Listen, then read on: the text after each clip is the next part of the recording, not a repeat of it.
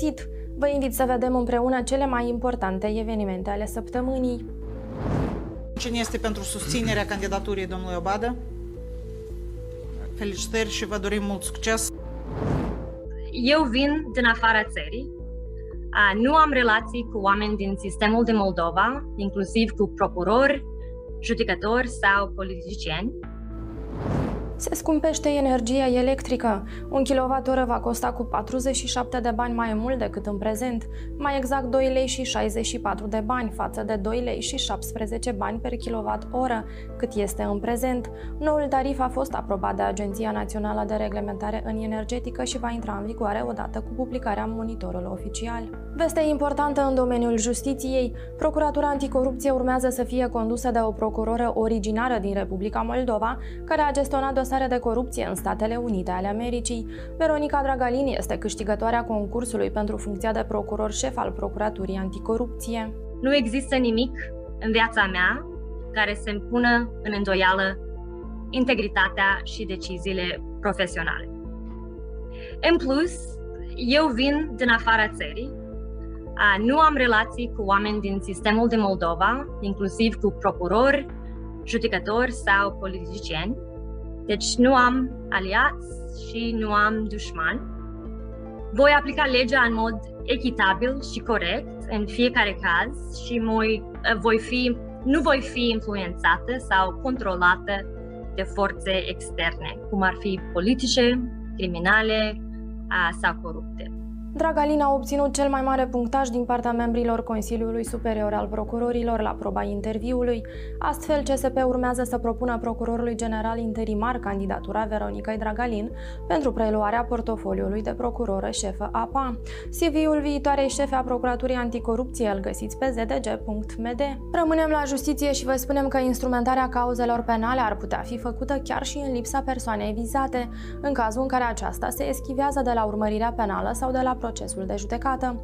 Un proiect în acest sens a fost aprobat în prima lectură cu votul la 78 de deputați, inclusiv din opoziția parlamentară. Proiect de lege pentru modificarea unor acte normative. Codul de procedură penală a Republicii Moldova, legea cu privire la asistența juridică garantată de stat. Lectura 1. Rog, inițiem procedura de vot. Stimați colegi, proiectul 213 din 0206-2022, proiect de lege pentru modificarea unor acte normative, susținut în prima lectură de 78 de deputați.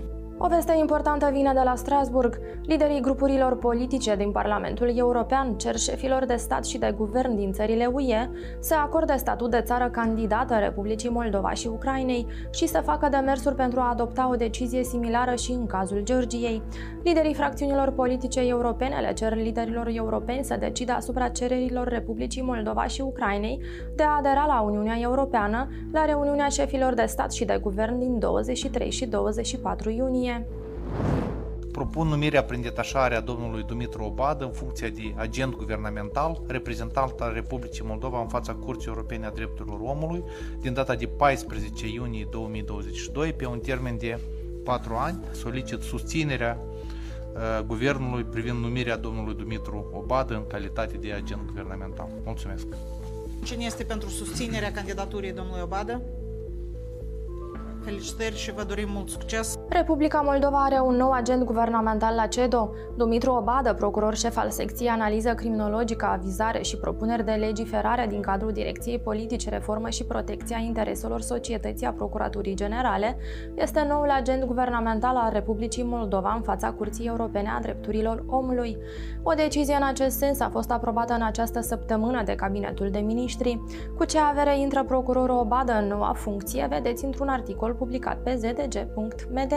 Curtea Europeană a Drepturilor Omului a condamnat Republica Moldova în dosarul lui Valeriu Boboc.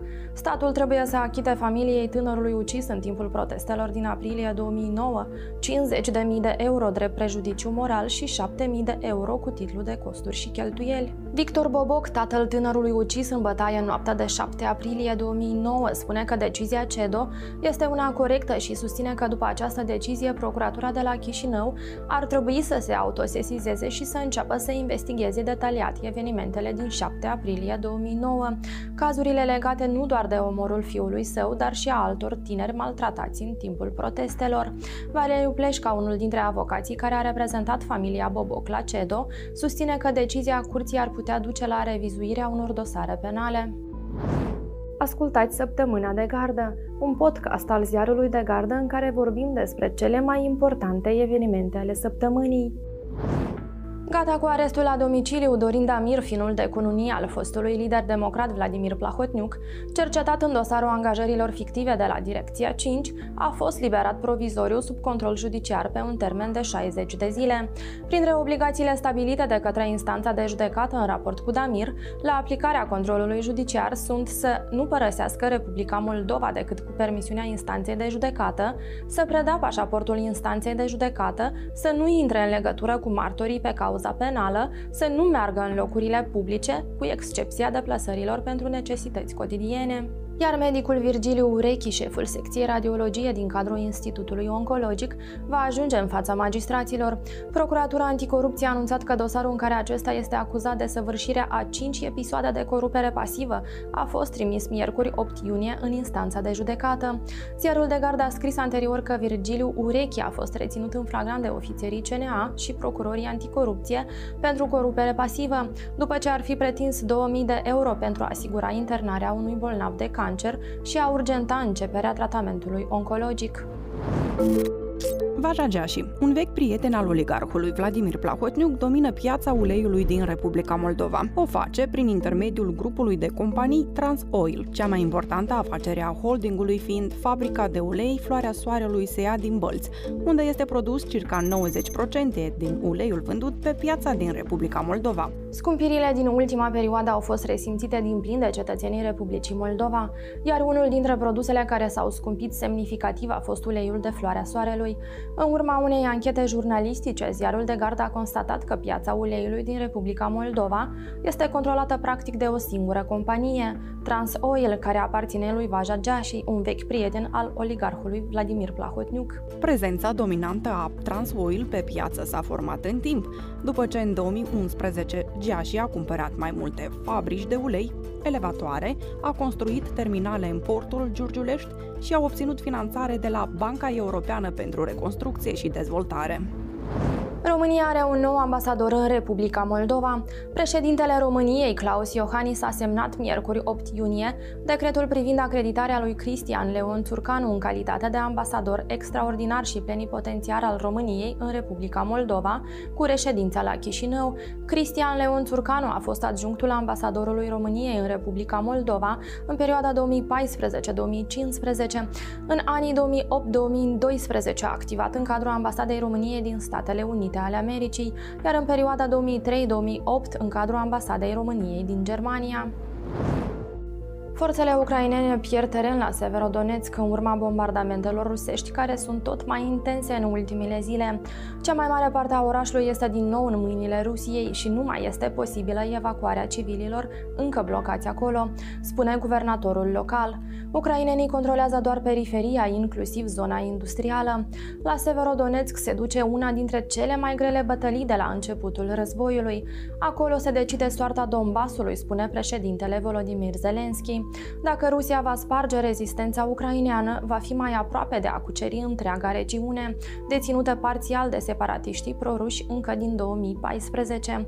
În prezent, linia frontului are 500 de kilometri lungime. Presa rusă care îl citează pe liderul desemnat de Moscova în regiunea Herson relatează că procesul de integrare în Rusia a regiunii ocupate Herson din sudul Ucrainei este în curs de desfășurare. Marți, un oficial de la Kremlin a susținut că Rusia plănuiește să anexeze complet Herson cât de curând. Orașul Herson din sudul Ucrainei se află sub controlul forțelor ruse încă din primele zile ale invaziei Moscovei. Cu toate acestea, armata ucraineană și-a intensificat în ultimele săptămâni contraatacurile asupra pozițiilor rusești din regiune. Uniunea Europeană va acorda Ucrainei un ajutor umanitar suplimentar în valoare de 105 milioane de euro, a declarat comisarul european pentru ajutor umanitar Ianis Lenarcici la sfârșitul acestei săptămâni. Lenarcici se află în vizită în Ucraina ca urmare a unei creșteri puternice a nevoilor umanitare. Scopul vizitei sale este de a se întâlni cu organizații umanitare și cu oficiali ucraineni pentru a contribui la coordonarea unui răspuns al UE la aceste nevoi la fața locului. Săptămâna de gardă este un produs al ziarului de gardă în format video și audio. Ne puteți asculta pe platformele de podcast și vedea pe canalul ziarului de gardă de pe YouTube. Vă mulțumim că ne-ați ascultat și vă îndemnăm să vă abonați și să ne auzim și data viitoare. Sunt Cristina Dulea, toate bune!